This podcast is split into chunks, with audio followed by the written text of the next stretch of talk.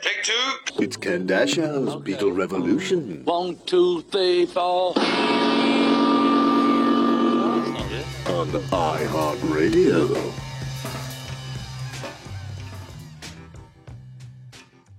Beatles Revolution number 45. Producer Andrew joins me for this special occasion. Uh, I think it is, since it's about the Beatles. And Sir James Paul McCartney is turning 76 years old on, as we're recording this, on uh, June 18th. He was born in 1942 in the pool. Um, pretty good, I would say a good career. You know, as you look back, he's probably, you could say he's done all right. Um, McCartney simply, according to the Guinness Book of World Records, one of the most successful composers and performers of all time. That's not hyperbole. That's just a fact. Uh, Andrew, I was thinking, you know how they do ball players before the World Series and they do stats and your pitching matchups, and he's got an ERA of 1.5 at night. You want to do some Paul stats? Uh, Guinness Book of World Records. Yesterday, the most covered song ever written by anyone. That includes Gershwin, that includes Broadway, anyone. More than 2,200 artists have covered yesterday, and the list still grows. Those are just the ones that have recorded it. Right. And the ones who simply sing it in their act, there's a few hundred thousand of those. Uh, 60 gold discs, 43 with the Beatles, 17 with Wings. As a member of the Beatles, sales of over 100 million singles, 100 million albums. Um, he jointly wrote or solo wrote 43 songs which sold 1 million or more records between 62 and 78.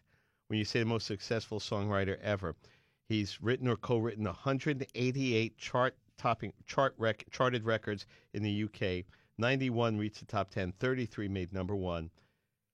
Paul McCartney has written or co-written 32 number 1 singles on Billboard. 20 with the Beatles, 7 solo with, with Wings uh, co-writer of World Without Love for Peter and Gordon. Um, I mean, it just no, but people spend their entire life. Bands spend their whole life looking for a second song. If you're lucky enough to have that one hit, and the rest of your career, well, they never had a second one. Your friend's Foghat. Yeah, well, Foghat had a couple, but they have They slow had a couple that were Fool for the City, they they were they were not hits. They were not crossover. They were right, f- hits for a rock band. right, But, it's not a different world. number one Yeah. hits. I mean, the last Beatles hit, you know, Hey Jude, seven minutes long. They didn't know what to do with a seven minute long song. Highest sales in the UK, chopped the US charts for nine weeks. It just flows from this guy like an open fire hydrant. And then you get to the awards that he was given. Right. So we have this list of awards. Now, Paul's at the the place in his career where people just make up awards to give to you in hopes that maybe you'll come to their event. Maybe they'll get a phone call. Maybe you'll write a letter to them. Any acknowledgement. On the back of an envelope that says, hey, thanks. But here are some of the awards that you may have heard of. Academy Award winner, that's with the Beatles, 1971, Right, for the Let It Be. for Let It Be. 18 time Grammy Award winner. So nine with the Beatles, six as a solo artist, two with Wings, and one as part of a joint collaboration. He's in the Rock and Roll Hall of Fame twice, as you mentioned, class of 88 with the Beatles, um, and class of 99 solo. Yet to be inducted with Wings. Right, and we did a previous podcast where we gave the evidence why he should be. Is anyone a three time inductee in the Hall of Fame? Yes, Eric Clapton. Oh, right. With Right, uh, uh, Yardbirds, Solo. Cream, and Solo. of course. He's a member of the Order of the British Empire, um, which is different than being knighted. Right. The first step is the is the MBE, a Okay. member, and then you get the OBE, you get the order. Mm-hmm. Planet. I don't. Why is this They named here? a planet for him. They named a planet McCartney. It's Planet four one four eight. So check your telescopes for that one. What else? Um, honorary doctor of uh, University of Sussex in 1988, knighted in 97, uh, British Academy of Songwriters, Composers, and Authors, Brit Award winner, doctorate from Yale, Gershwin Prize, Kennedy Center honors, star on the Hollywood Walk of Fame, uh, Legion d'honneur. I guess that's a French Ouais. thing. Ouais. I guess. I my accent was certainly not. uh, Music Cares Person of the Year in 2012. And uh, the last one, the uh, companion, right? He's been given a Yeah. companion to the crown. That was just uh, this year. Yeah, a few months ago. And that is the royal family. That is Buckingham Palace saying, "Is there anything we haven't given him yet?" I don't think so, Your Majesty. What about companion? Well, there's only sixty people in the. wo- Yes, let's give that to him. Did you see the ceremony? I don't know if we talked about this. Other people come up, and I don't care who you are or how famous you are. You know, I as as Cliff Richard had said when he was up here, you're no matter how flippant you can be, when the moment comes and you kneel and it's the Queen of England, you're a British schoolboy, and you you bow your head, and whether you're touched with the sword or the necklace, something, you're shaking. It's suddenly like you know the history going back to Cromwell is in there because it's the pomp and circumstance and the royal thing, and people are coming up there. Um, yes, Your Majesty. She says, "Thank you for your service," and they say, "You're very welcome." And where do you live now, Sussex? Okay, get keep moving, keep it moving. You know, it's just they do the thing. She has a moment of chit chat, keep it moving. She gives it to Paul, and he's got that little Paulie smile. He's got that, hey, yeah, Your Majesty, pretty fine girl. No, gonna make a mine. Yeah. hey, Your Majesty, thanks. And they just start talking. Watch the video. They just start talking. Like, did they ever fix the garden? Yeah, no, they're coming back a second time. No, it's hard to get them. You know, the stones are different. You see, yeah, that's what I was saying. I was, and they're just talking. And eventually, she, you know, he says, "Well, we better wrap it up." Yeah, okay, thank you. And they're just hanging out and talking, and every nobody's getting antsy because it's the queen. You never move your eyes, but you could see it was just two old friends. And hey, I, I thought of, hey, well, look at this. I thought of something else to give you. Hey, thanks very much. Yeah, no, my dad's looking down, smiling. Yeah, me mum. And on you go. And for his birthday, when you, do you look back and sit, sit on your laurels? No. In 2018, Paul's releasing a new album. Goes back to Liverpool, to just a little club, a little like sort of library town hall, and does a spontaneous live show, a sneak show with the band, with Brian Ray and Rusty and Wix and Abe, and they rock out and play a new song. And it might we posted if you go to q1043.com, uh, you'll see the video of it. And as he's leaving the hall, and this is such a Liverpudlian thing, as he's leaving the hall, somebody yells out, "Rock on, you gangster!" and I just thought that's the greatest compliment you'd ever want when you're 76 years old. Like, Andrew, get down and dirty, baby. You know, crank it up.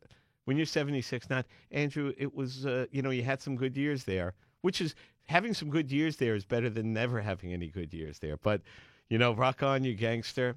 That's that's that's what if what he would want. I think you know if there's a if there's a tomb, a mausoleum, a statue, it would be rock on. That's all it's been about, and it's just amazing. There's a when I, I was starting to look at Paul's stats on the internet.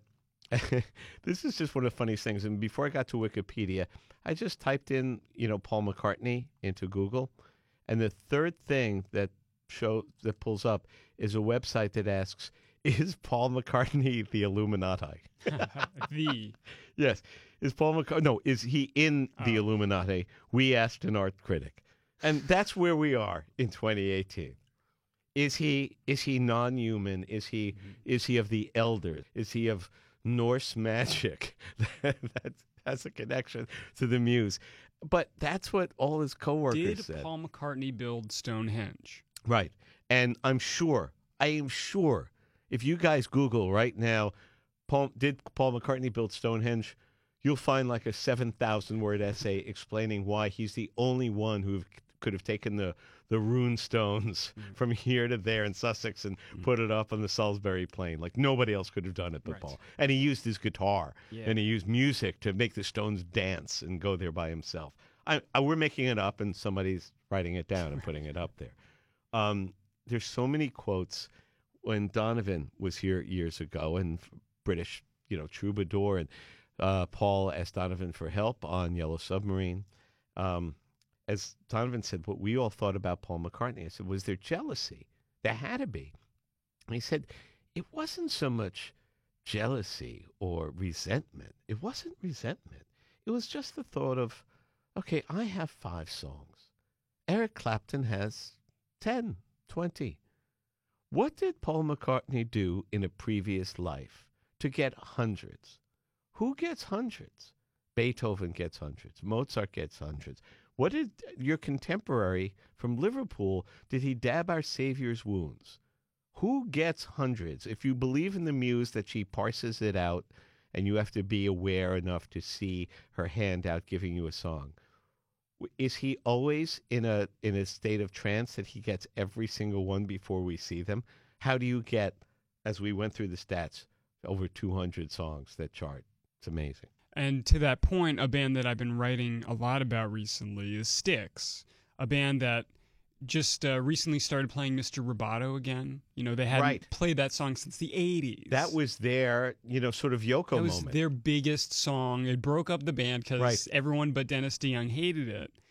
But if you're not if you're not like a big Styx fan, you're probably wondering how many songs does Styx have that they're not going to play Mr. Roboto for 35 years? right. Well, they have a lot. They have Come Sail Away. They have Lady. They have Babe. They have Blue Collar Man. Too Much Time on My Hands. They have hits on hits on hits. And this is a band that's not even in the Rock and Roll Hall of Fame And should be, and should be. Probably will be in in the next few years. I would think.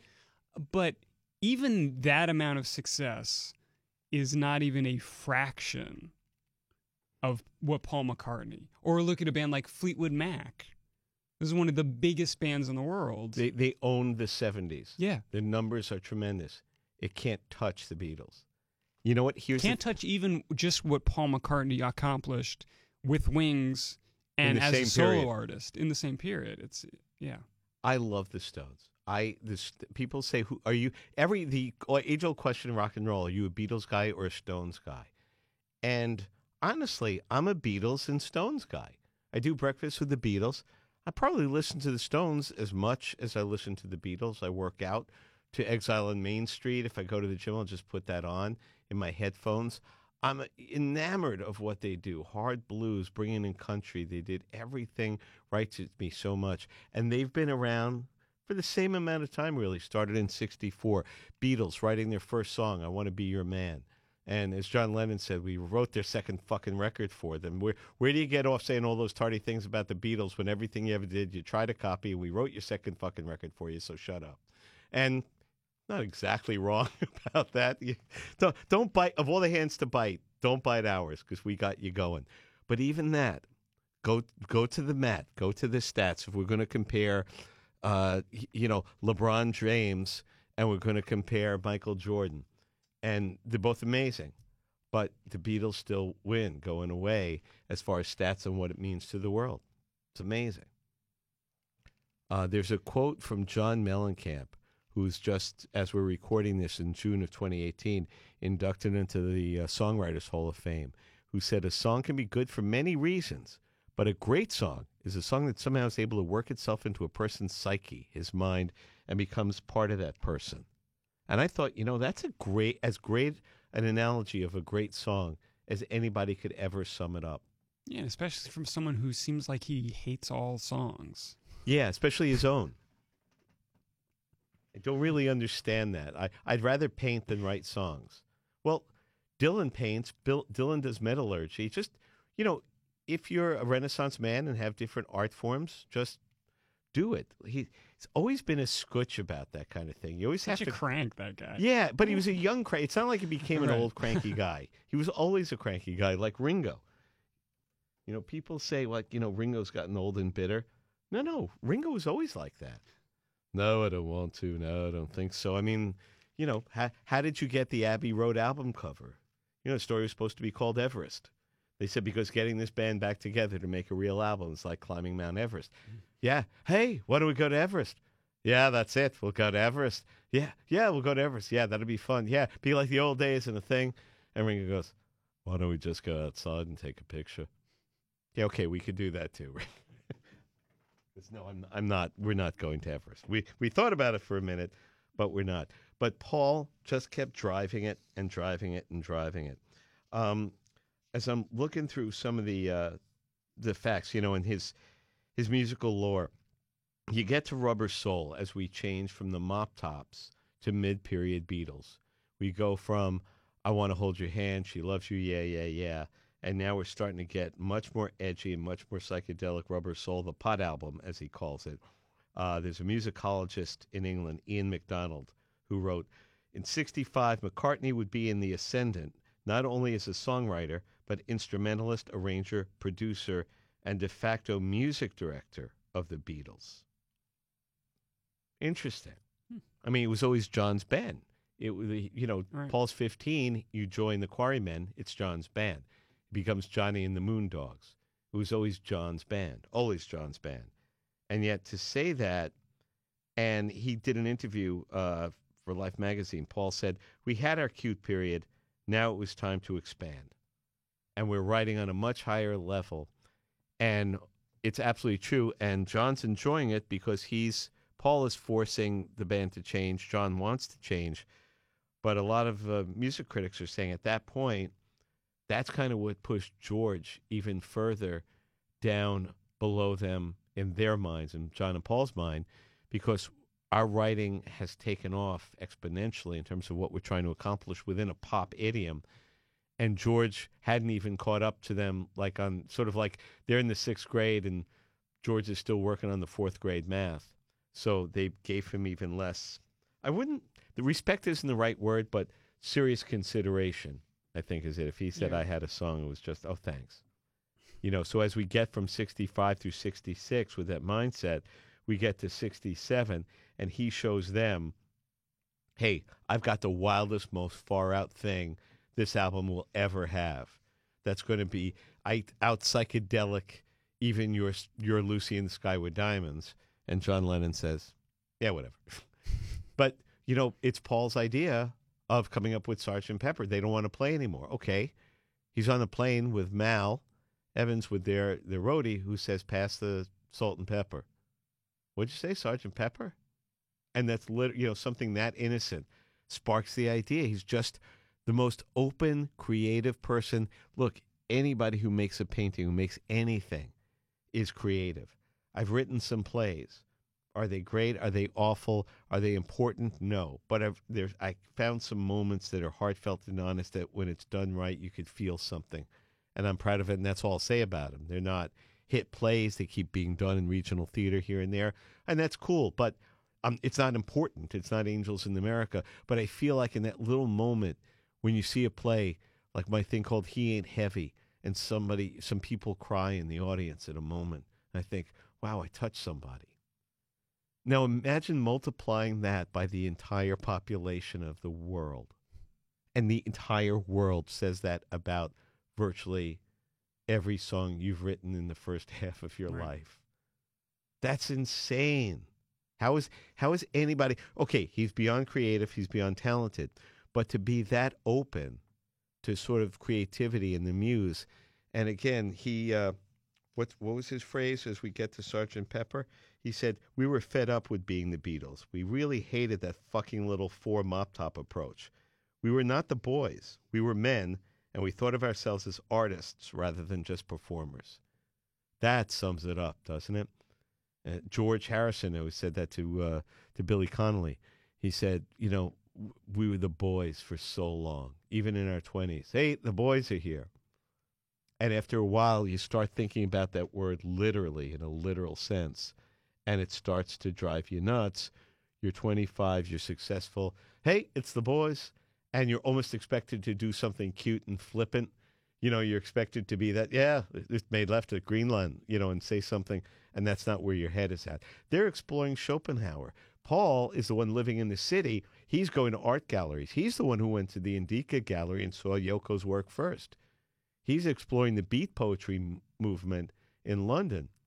He's the one reading Ginsberg. John's in a house. John's kind of, you know, doing the country squire life. Paul is just the most thirsty artist I've ever seen in my life. Is that fair to say? Is that the right word? Uh, yeah, I think it's appropriate. When you think of somebody who, you know, appreciates his laurels but never rested on them, hmm And when people say things like, well, you know, he's just been repeating himself for 30 years. I, I think that's ridiculous to say when you've got the scope of work that we've just talked about. If you've written that many hit songs, you know, Haydn, one of the most prolific songwriters in the world, to say that a concerto that he wrote 10 years after he started is reminiscent of the first when he's written literally hundreds. To me, it's ridiculous. If you if you have one song and you keep rewriting it, you know who that is for me? Coldplay.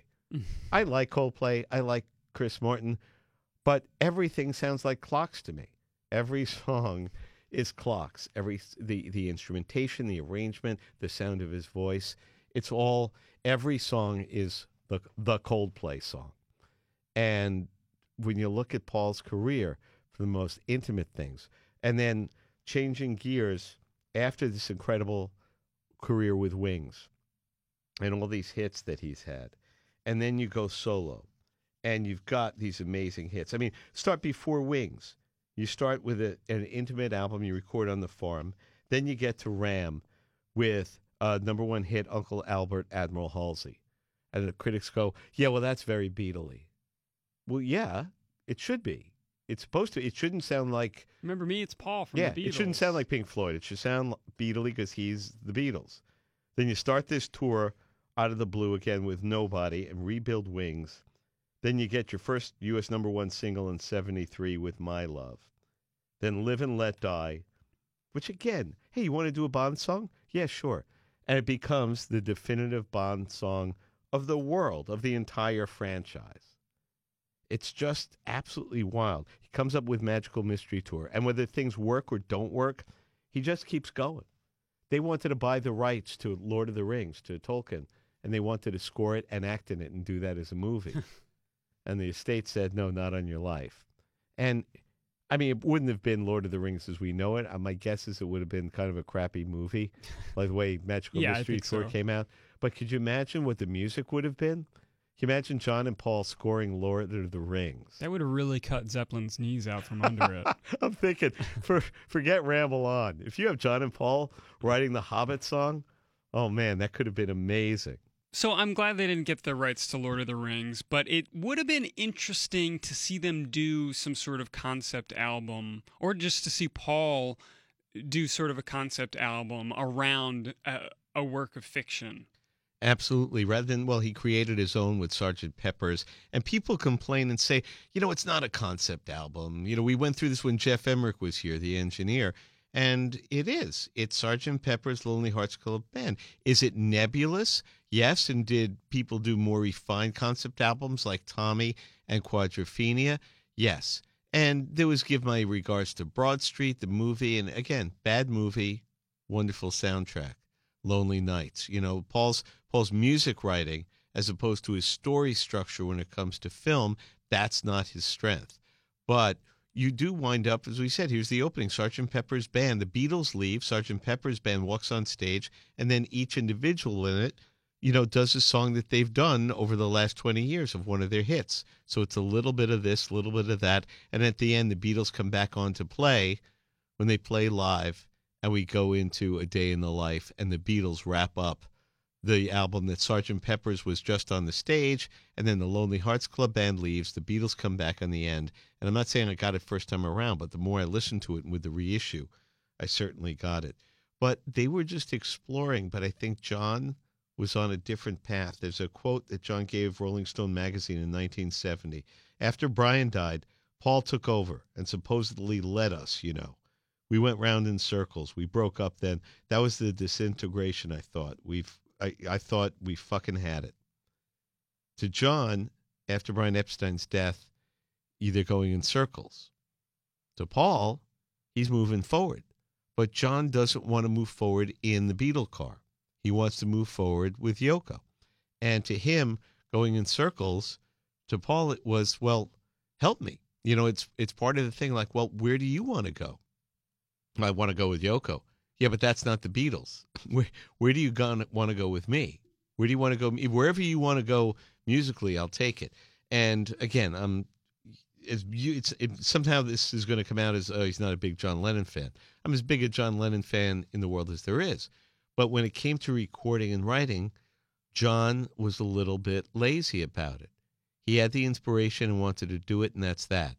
And then he would look back and say, you know, we'd spend three fucking weeks working on a Paul McCartney song and we'd spend two hours on mine. Well, that's nobody's fault but yours because when it's your song, Andrew, you have a song, we'll work on it for an hour, a day, or a month. You tell us when you're satisfied because you're the one who brought this in. It's your concept. You know, Paul worked on oh Obla Di Obla oh Da until they almost killed him and threw him off the roof. But he, in the end, he got it right because John got the tempo right and the energy of it right. And Paul was grateful.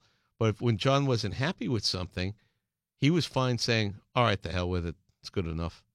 Geoff, you do something with the voice. As opposed to one, he got bored easily, I think, with the craft part of it. Right, but also that quality of just being letting something go and being fine with the way things are. As someone who's recorded and with a band, a, a five piece band, you need more people who can do that. You Mhm. need more people who just like, okay, that's just what we sound like. And you're too close to it. So, you know, the engineer says it's good, then it's good. We've been doing this for too long. We're all going insane. We're starting to get to the Troggs dubba dubba dubba chuck moment. You know that, right? You know the Troggs, yes. And you know when they talk about, you know, we didn't have a say in it. We recorded one take and it was out. And could we do better than that? No. You know, and it goes back around to that. We're trying for you know an entire evening to record "Give Me Some Lovin'," and it's just disintegrating before our eyes. But you're right. But if you're one of the kings, if there are two kings in the band, like the Eagles had Glenn Frey and Don Henley, you know, and if if Timmy Schmit had a song or Don Felder had a song, it definitely wasn't taking as much care as getting Don or Glenn's song right because they're the kings of the band. And I think John's frustration was that he wanted to leave. He didn't want to take the Beatles in a different direction. Like, you know, after Brian died, Paul took over and supposedly led us. Well, it's your band. You could when Brian died, you could have said, "Okay, here's how I see the Beatles for the next few years. Here's what I want to do." And Paul would not have fought him at all. Paul wanted somebody to if uh, he Paul did it because he didn't see John doing it. And that begins at the age of 15. John wanted to get drunk, play skiffle music and get laid. That's there's nothing wrong with that. But Paul saw not only a bigger picture, I really believe in my heart that Paul, at 16 years old, saw what they could become. That realized that he and John, whether out of pure ego, pure teenage libido ego, he believed they would be the greatest songwriters in the world and was not going to take no for an answer until they proved it that they were, they weren't. And there always has to be somebody in that band to drive that bus to go, no, Andrew, do it again. Do it again. Nope. Nope. You're not getting it. Do it again. Bruce was like that in the E Street Band. We always talked about Pete Townshend. Some some guys got to be the asshole who keeps going. No, no, keep going. Do it again. Do it again. Didn't get it, and that drove them nuts. But the heights they got to are untouchable by anybody else, and that's the part that they, I think they know, but it bothers them that, you know, Paul is right. It's when it's my my favorite ed- edification of that point was when Let It Be Naked came out when Paul remastered the album uh, with with George Martin and took all of Phil Spector's production off. And remember, number one hit, Long and Winding Road, huge hits. Let It Be, huge monster hit with Phil's production. He strips it off, and they asked Ringo, "Well, what do you think of Let It Be Naked?" And he said, "Well, you know, that's what it should have sounded like." Paul's right, of course. Paul's always right. And and I thought, yeah, that's it. You resent the fact that Paul's always right. But could you conceive of you, a drummer in Rory Storm and the Hurricanes, having all this if he wasn't always right or at least told you do this, do that, do this, do that? Just saying. Yeah, and you, we were talking about Paul's more recent work, New, the album that came out in 2013, and Love that album. the new album that's maybe coming out This week tomorrow. weekend. Yeah. Here in Uh, June of 2018, uh, new Paul album. Because there's no there's no birthday present. He doesn't want cufflinks. He doesn't he doesn't need a boat. He doesn't need a Jaguar with his with like, you know, MCC on the thing. What does he want? He wants a new album He wants the band to knock it out cold and play it on tour. Yeah. Because there's no greater joy in his life. It's so obvious. There's not a. The, here's the thing: when people say, "Oh, you know, he's so show busy," no, no. Paul on stage, there's not a drop of bullshit in that act. That's him. You know, it's not. It's sincere. He's happy. He's enjoying it. He loves telling stories. He loves playing the music. He's got a big smile on his face when he's playing Live and Let Die for the 18,000th time because he knows you love it. And playing music that you love is why his heart beats. Yeah. And to knock him for that is ridiculous. It it is ridiculous, and Paul knows that he doesn't need to put an album out to get back on tour. He knows that he could have stopped releasing new music in uh, 1979, and he could The be secure. and and nothing nothing really would have been different. There would have been a few songs along the way that we loved that wouldn't have come out. But he, he'd have been fine. He'd still be the richest musician ever. and And he'd still get every single one of those awards. but he does it anyway. Right. You know, the performing live is like you can understand why people want to do that as long as they can because it's fun. It's it's an activity. You know, do, it, do you get up? Does your heart race when you get on the stage? Do you yeah, get it's- focused, right? it's, It's um, you know, it can be stressful and scary, but that's part of what makes the you feel alive, you know. Those are the feelings that are motivating. Stress, fear, joy. Right. Whether it's sports or sex or playing music. And so he's someone who gets those feelings also from creating something new. without and I think doubt. that's really inspiring that nobody is going to get into Paul McCartney's music because they heard the new album. right. Everyone Correct. has has 40, 50 years of history with this music and with this artist from the Beatles, from Wings, from Paul McCartney as a solo artist, from Paul McCartney collaborating. Nobody's getting into it with this album. Maybe they got into it with the Kanye song or with some of his other collaborations. But this isn't going to be the album that people were like, "Oh, it was I've it been was waiting for this one. yeah, this that's that's the one that changed everything for me. And he knows that, but it's still it's worth doing because he has the songs in his heart. Right. He has the passion for it. 2015, he writes with Rihanna, Kanye, they come out with four or five seconds. And on the last tour, which I think I kind of strong armed you to go see, right? And you and Kara go see him at the garden? Yeah, we did. So he played in the breakdown when they do acoustic, they strip it down. He played the first song he ever wrote and recorded with John Lennon, In Spite of All the Danger, in 1958. And he played the song he wrote in 2015 for five seconds. That would be a span of 57 years. On that stage in three hours, he played two songs they'd written 57 years apart. And when he finished that, as tunes would come and he'd scribble them down or maybe record them on an iPhone or whatever, when he got enough tunes, his thought is, I'll make an album. And I think his expectations, I you know, I have no idea what his expectations are. As a businessman, I'm sure he's got very high expectations and wants it to be liked and wants it to be successful.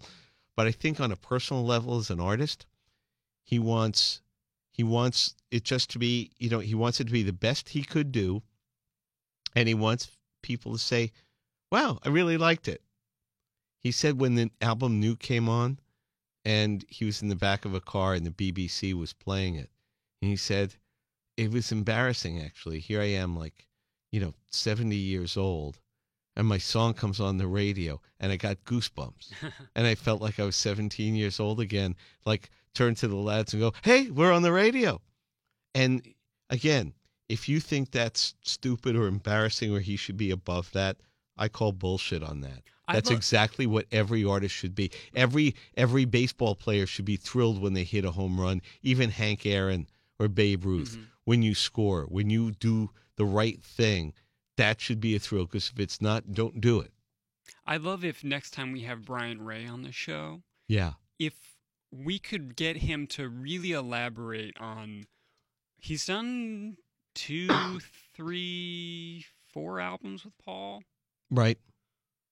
and he's talked about last time he was here. He talked about how after a while you get it, you get to know how Paul's mind works musically, and I just like to know when he gives you new songs how how does he present those and how long does it take you to go like oh i know i know where this is going Right. or or does that not happen are there are there surprises that he's still throwing in that'd be that'd Right. be fascinating Is he still throwing out ideas that you didn't see coming? yeah You know, like as we're going back to his uh, to the chronology from the 80, you know, through the 80s.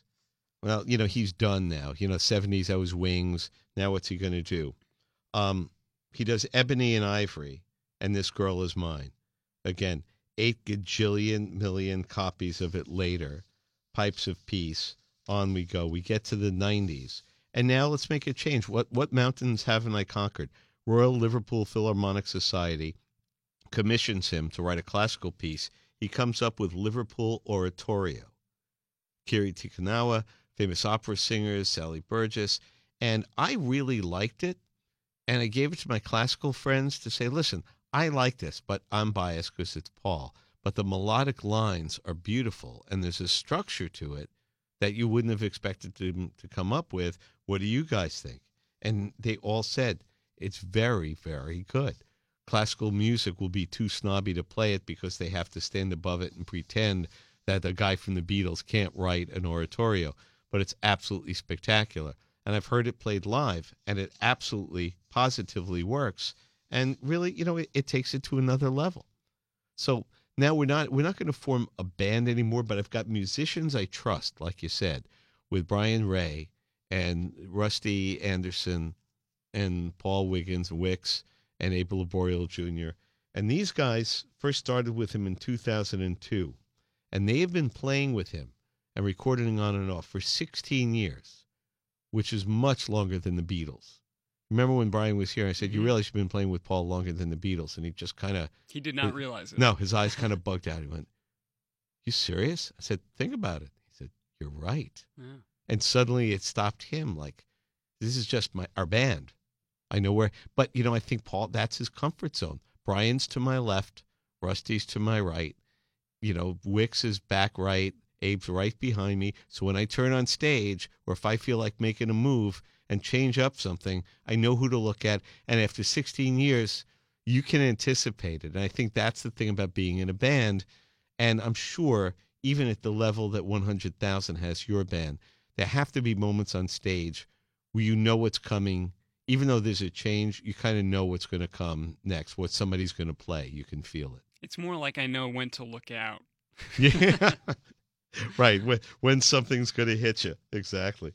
Um, when Paul gets back on the road in 2002 with the guys, it's the Driving World Tour, the Driving Rain album, U.S., Mexico, Japan, double live album from that. That tour, 2002, makes 126 million dollars, making two million a night. Again, it's not just resting on the laurels. If there are there are great, you know, tribute bands out there, and there are bands that are playing their hits, and they go out with two bands, that, you know, on a tour, or sometimes three bands on a tour, and they're playing summer sheds. But nobody's got this. Nobody brings this suitcase of songs with them. Nobody. Robert Plant doesn't. Eric Clapton doesn't. The Stones don't. The Stones are the only thing, only element that they can even touch the the you know the the the suitcase of songs that he's got, and still I could sit and watch a six hour concert of the Stones and give me Sympathy for the Devil and give me Shelter and give me Exile, give me the medley and Rock This Joint, all of it, and and play all of Sticky Fingers. Yeah, it's not going to be Pepper or White Album or you know, it's still just that there's a shelf that Paul and John sat on as as songwriters, and George has his moments that are as strong, if not stronger, but it's a shelf that nobody else touched. Yeah, uh, you mentioned um, earlier before we started to think of some Paul songs or or Paul contributions that I really liked. Yeah. And I started thinking up tunes, and, and the word that came to me to describe him was versatility. He really he he kind of finds his way in almost anything. Like you mentioned Ebony and Ivory with Stevie Wonder. I love that song. It's a perfect song. It, yeah, it's a perfect song. Um, so with the Beatles, I think of "I Want You," which was, I guess, more of a Lennon song. Right. "Helter Skelter." Both of those songs, they're like th- those are like proto proto hard rock. Very much. So the Beatles started prog rock. They maybe not lit the spark of heavy mm-hmm. metal, but like put put all the kindling there for heavy metal. Oh, without a doubt. Where did John Where did John Entwistle get his bass lines from? Right. Go listen to Paperback Writer. Listen to Paperback Writer, and then listen to Can You See the Real Me? Put them on one after another for bass for people who are bass players or fans of the bass. Go back to back, and you go, oh. And then listen to Boris the Spider. Yep. And then then listen to Motorhead. Very well said. You know that's where it goes. That's where Lemmy gets it. Yep. It's it's it's not one degree away. It might be two degrees of separation, but it's very close and it's very important. Um, and then another John song, "Lucy in the Sky with Diamonds." We raved last summer when the uh, remaster of Sergeant Pepper's came out. How the bass makes that song, what Paul brought to it, is is unmistakable. Yeah, to play that staccato descending line, just that boom, boom, boom, boom. I mean, you could have added so much more to it. And genius sometimes is leaving the space. Actually, the truth is, it's the biggest thing I don't hear in pop music today. Is they fill every Yeah. single, every quantifiable measure with a sound, and nobody leaves any room for a song to breathe. And speaking of rests, Live and Let Die, Yeah. that song has always, I put that on my list too. Not because I love it really. I'm not a huge fan of that song, but I'm intrigued by its success. Because when you sit down and you look at the way that song is put together, the structure of it, it's very odd. Yeah, it's three songs. It's it's three separate songs. There's just part of it that's a few seconds of dead air, and then there's a lot of noise with the full, you know, Orchestra, big band, the yes. orchestra. Um, so the fact that he turned that in for the movie song, which is it's it's a great cinematic sort of a song, but then for it to be a hit on top of that, beyond the movie. When I think of Live and Let Die, I don't think of James Bond. You think of the song. I just think of the song. Me too. The song has outlived the movie to me. Oh, by a million to one. A million to one. It was an it was a summer Bond movie. The song, from the day it was released, it was played on radio, and to the day we're recording this podcast, it's being played on classic rock radio anywhere in the Western world, in mm. Europe and in America, and all points northwest and south, because it's that song. The song definitely. I mean, for this three minute song, and the the if you want to pick apart Paul's songwriting. You could just do it in that one song, as Andrew said. Three songs. We start with this beautiful piano ballad. You know, just nice simple chords, and then you we changed just to a minor key. You know, makes you give in and cry, and just you could st- right from there give in and cry, live and let die. But no, it's that little da da da. That's it's this little shelf that he builds before you jump into the chaos of live and let die with explosions. That little thing, I'm like, nobody else would have thought of that. To add that little measure, da da da, to set it up so that you're in the ballad and then you step up on a shelf and then you go into the maelstrom of the orchestra going nuts, which he did at the end of a day in the life. He and John took turns where they all they said to the orchestra is go from your lowest note to the highest note. You next to him go from your highest note to the lowest note. Next to him, you go low to high, and just play it in any random order. But we'll finish together. And the orchestra couldn't do it. Uh, George Martin said they had no idea what they were talking about. And he said, no, it's very simple. And they sh- just showed him on a guitar. Like, no, I don't get it. So George actually had to write out where to start and finish because they're classic. It's, you know, London Phil, they're classically trained. They're great. improvisation, not their strength, Not part of the training. not part of the training. So when they worked it out, so you take that idea, that concept of the cacophony of a day in the life, and then bring it into Live and Let Die in a totally different way, with the piccolos flying, da da da frut, da da da frut, of like sparks. To me, that's audio Yeah, yeah. sparks flying, Yeah. you know, like a, a Roman candle going off. And it's just the breadth of things. It this you know, in so many bands or or so many songwriters, this guy is the beautiful balladeer. This guy is the metal guy. hmm You know, there are no ballads in Deep Purple. I love Ritchie Blackmore's riffs, but there there's just riffs. Yeah. That's what it is. You know, the Stones have beautiful ballads and country and hard rock and blues. And the Kinks wrote beautiful ballads and hard rock. But McCartney has done everything. Yeah, it, it just amazes me that the Beatles could and and I still don't know why they were able to do it. Just to be so many different things over the course of their career. And you know, Metallica slowed down a little bit between And Justice for All and the Black album, and people accuse them of selling out. Yeah. Like it's still heavy metal, folks. I don't know. Right. I I don't get it. So, but Paul could also be funny. Oh, blah dee blah da. I've talked before on the show. That song is so silly, but I have always loved it. Um, you never give me your money. We've talked about what that song might mean, but it's still it's there's something light about it, something tongue tongue in cheek, which is maybe the self deprecation of it. Right. Um, fixing a hole, I've always really It's a great song. It's a great psychedelic song.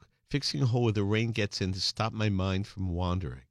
it's got so like sort of a folksiness to it, and then also that that esoteric psychedelia. Right. And um, Good Night Tonight, Cool which song. I, I urged Brian Ray to tell to ask Paul to play before their uh, their show that we saw. That's one of my favorite Paul McCartney or Wings songs. Don't worry. Yeah, it's a great song. Sort of samba kind of disco. I, I don't even really know what what you would call that, but the bass line in that song is amazing. My wife Jane and I talk about earworms all the time, the Mhm. greatest songs. And we say people put up earworms where you you hear the melody and you just can't forget it. It's Mozart, it's Gershwin, it's Brian Wilson, it's Paul McCartney. You hear a melody once and you can't forget it. Well, we both say Paul doesn't just put give you an earworm. He takes an electric drill.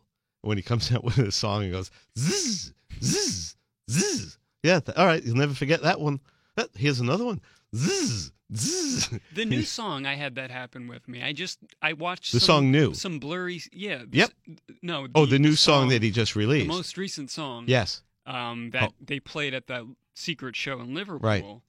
The girl is you. Yeah, yeah, yeah. Was it something about getting home? Come home to you. Yeah, I don't have it in front of me offhand. Well, for the next several hours after I saw just the blurry cell phone footage, I it, that song, whatever the chorus was, was in my head. It was almost like I didn't even realize where the music was coming from. And then I remembered, oh, it's that Paul McCartney song that I heard. Right. He was It's just fifty born. something years into his career, and I'm still the new music he's putting out. It, I might not love it. I haven't heard it uh, in a proper recording, but it's still an earworm. But you remember it. That when the album New came out, uh, the the title song, you know, da da da da da da da da da da da whoa whoa whoa whoa. That little music hall, da da da da ba da da da da da da da da. He loved English music hall for a reason, and brought it into rock and roll. Used it when it was appropriate. Put it in. Think Rocky Raccoon, you know, doing his country way back in the Mo- Black Mountain Hills, North Dakota and that's English music hall completely. Okay. Okay, go ahead. I, I just want to say that I'm very dumb. I'm going to see Dave Matthews Band this weekend as part of a family obligation. the Girl Is You, or That Girl Is You, is a new Dave Matthews Band song. It's awful. the new Paul McCartney song is Come Home to You. Okay, So I conflated the two. I just want to apologize. thank you, thank you, thank Somebody you, caught that and was like, what is he talking about? thank you, producer Okay. Andrew. Thank you. Okay, my list of Paul McCartney songs that make me cry.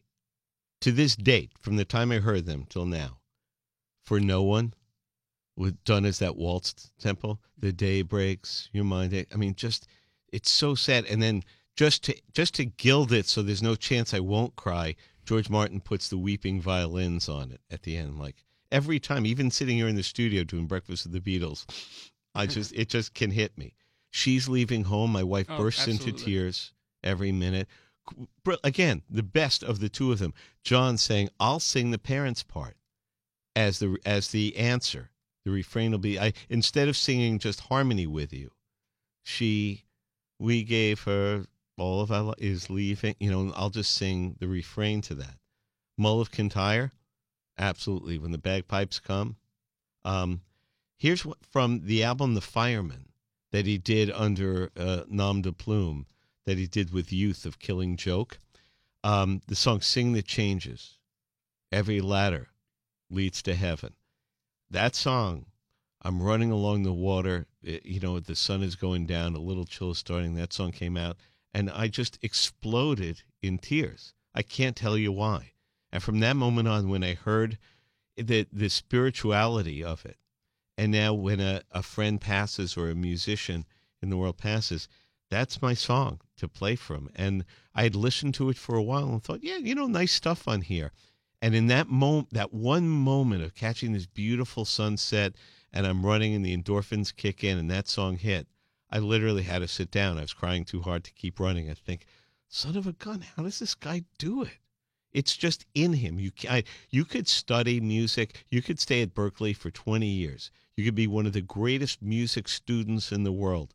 You won't get to y- yesterday. You won't. You'll never get to Eleanor Rigby. To me, you have it or you don't. I could have spent 20 years learning to hit a major league curveball. I'm I was a good hitter. I'm as an amateur in high school, I could hit. I was a punch and Judy guy. I guarantee you, I'd never hit a major league curveball.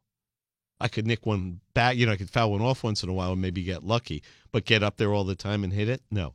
And this guy just knocks it out over and over and over and over. And at 76, with a new album, there's going to be songs on there we're going to hear and go, man, that's just, you can't get that out of your head. Like I said, it's not going to sell like Band on the Run did, nor do I think he would expect it to. It's a different world. He wants to put music out in the world that you hear and went, man, that's fun. Can't wait to him, for him to play it live, which is what is in his head. Like, well, now got to keep touring, right? Got a new album out. One of the lines that Brian Ray said to me that sums up Paul, um, I think you were here when he talked about it. Somebody, it was a listener who had asked, What's your favorite place to play? What's the show you look for most? Do you remember this? No, I don't. I I said, Is it New York? Is it London? Is it Liverpool? Where's that place that Paul is just so psyched, like I can't wait, circles the, the calendar for that show? And Brian said, ah, Such an easy question to answer. Honest answer. It's not London or New York or Liverpool. The show Paul is dying to play more than any other is the one we're going to play tonight. Akron, Ohio, Sussex, Norway, Japan, wherever we are, the show we're about to go on, before we go on stage after sound check, we get together and we kibitz and we screw around and Paul say, "Oh, I'm nervous tonight. I don't know if I can go out there." And we go, "Oh, come on, Paul, one more." And then he'll pull us aside and say, "Seriously, guys, we got to really rock them tonight. Got a great audience. Come on, we got to be on the best. We got to really rock them. I want them up there and jumping. Come on, we got to hit it right off the bat." And he he's giving us a pep talk. And what is it? Where's my notes? 16 years. And that's Paul. I, I got to give the band my pre-game pep talk so that we don't have any loose ends. When we hit that stage, we go. And I truly think that's been in his head since he's 15 years old. Don't screw around. John, you're drunk. We Got to talk about that because we can't do have that again. because this is this is our lives. This isn't for fun. The fun is ex- is doing it perfectly. He's a perfectionist, and he's on such a high level. You know, great Count Basie was that.